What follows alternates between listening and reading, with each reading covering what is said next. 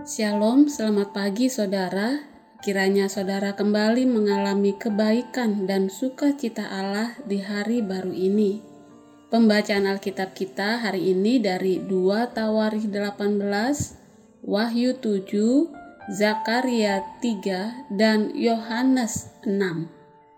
Mari tetaplah bertekun membaca Alkitab sehingga kita makin mengenal dan bertumbuh dalam anugerah Kristus.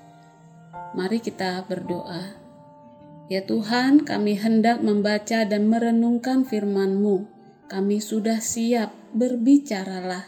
Dalam Yesus Kristus kami berdoa. Amin. Saudara, saya mengajak kita membaca merenungkan firman Tuhan dari Wahyu 7 ayat 9. Kemudian daripada itu aku melihat Sesungguhnya suatu kumpulan besar orang banyak yang tidak dapat terhitung banyaknya dari segala bangsa dan suku dan kaum dan bahasa berdiri di hadapan tahta dan di hadapan anak domba memakai jubah putih dan memegang daun-daun palem di tangan mereka. Demikian firman Tuhan siapa Yesus dalam hidup saudara. Dia adalah Tuhan, pusat penyembahan kita.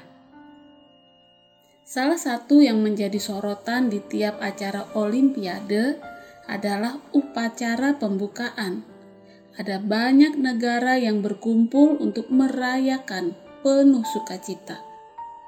Namun, ada hal yang sangat penting terjadi ketika kita melihat banyak orang dari tiap negara, suku, bangsa, dan bahasa yang kelak berkumpul bersama di hadapan tahta Allah.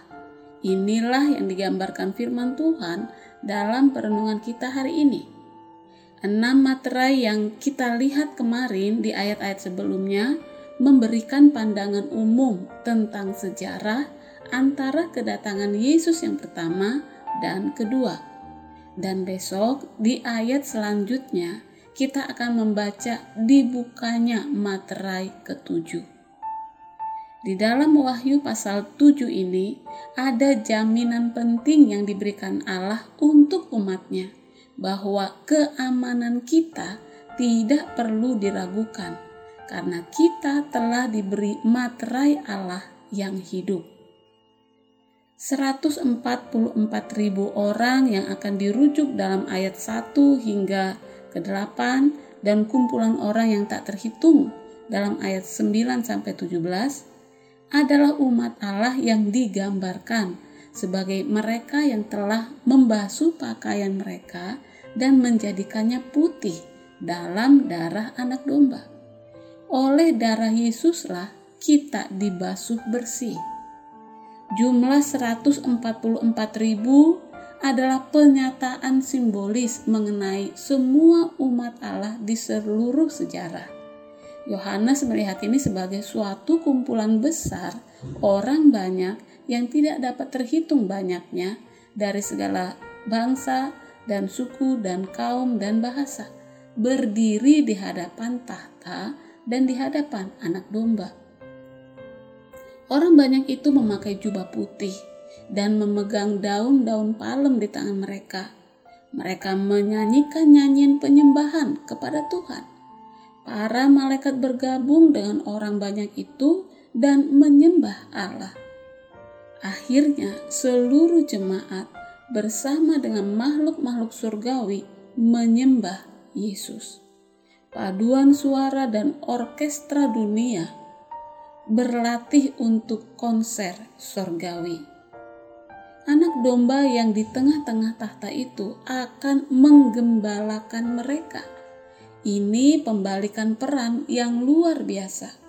Anak domba telah menjadi gembala. Kita tidak akan pernah lapar atau haus lagi.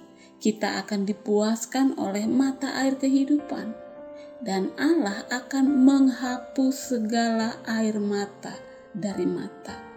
Tidak akan ada lagi rasa sakit atau penderitaan atau tragedi yang begitu berat dan menyakitkan. Saudara, mari kita percaya kepada Yesus yang adalah Tuhan.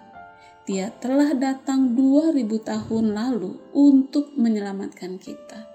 Dan ketika kita percaya kepadanya, dia setia dan penuh kasih menggembalakan kita sampai pada harinya kita menyambut kedatangannya kembali.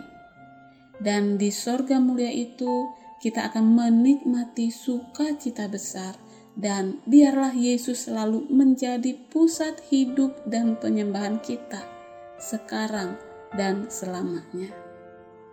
Mari kita berdoa. Tuhan, terima kasih karena kami bisa menantikan kekekalan dalam hadirat Yesus.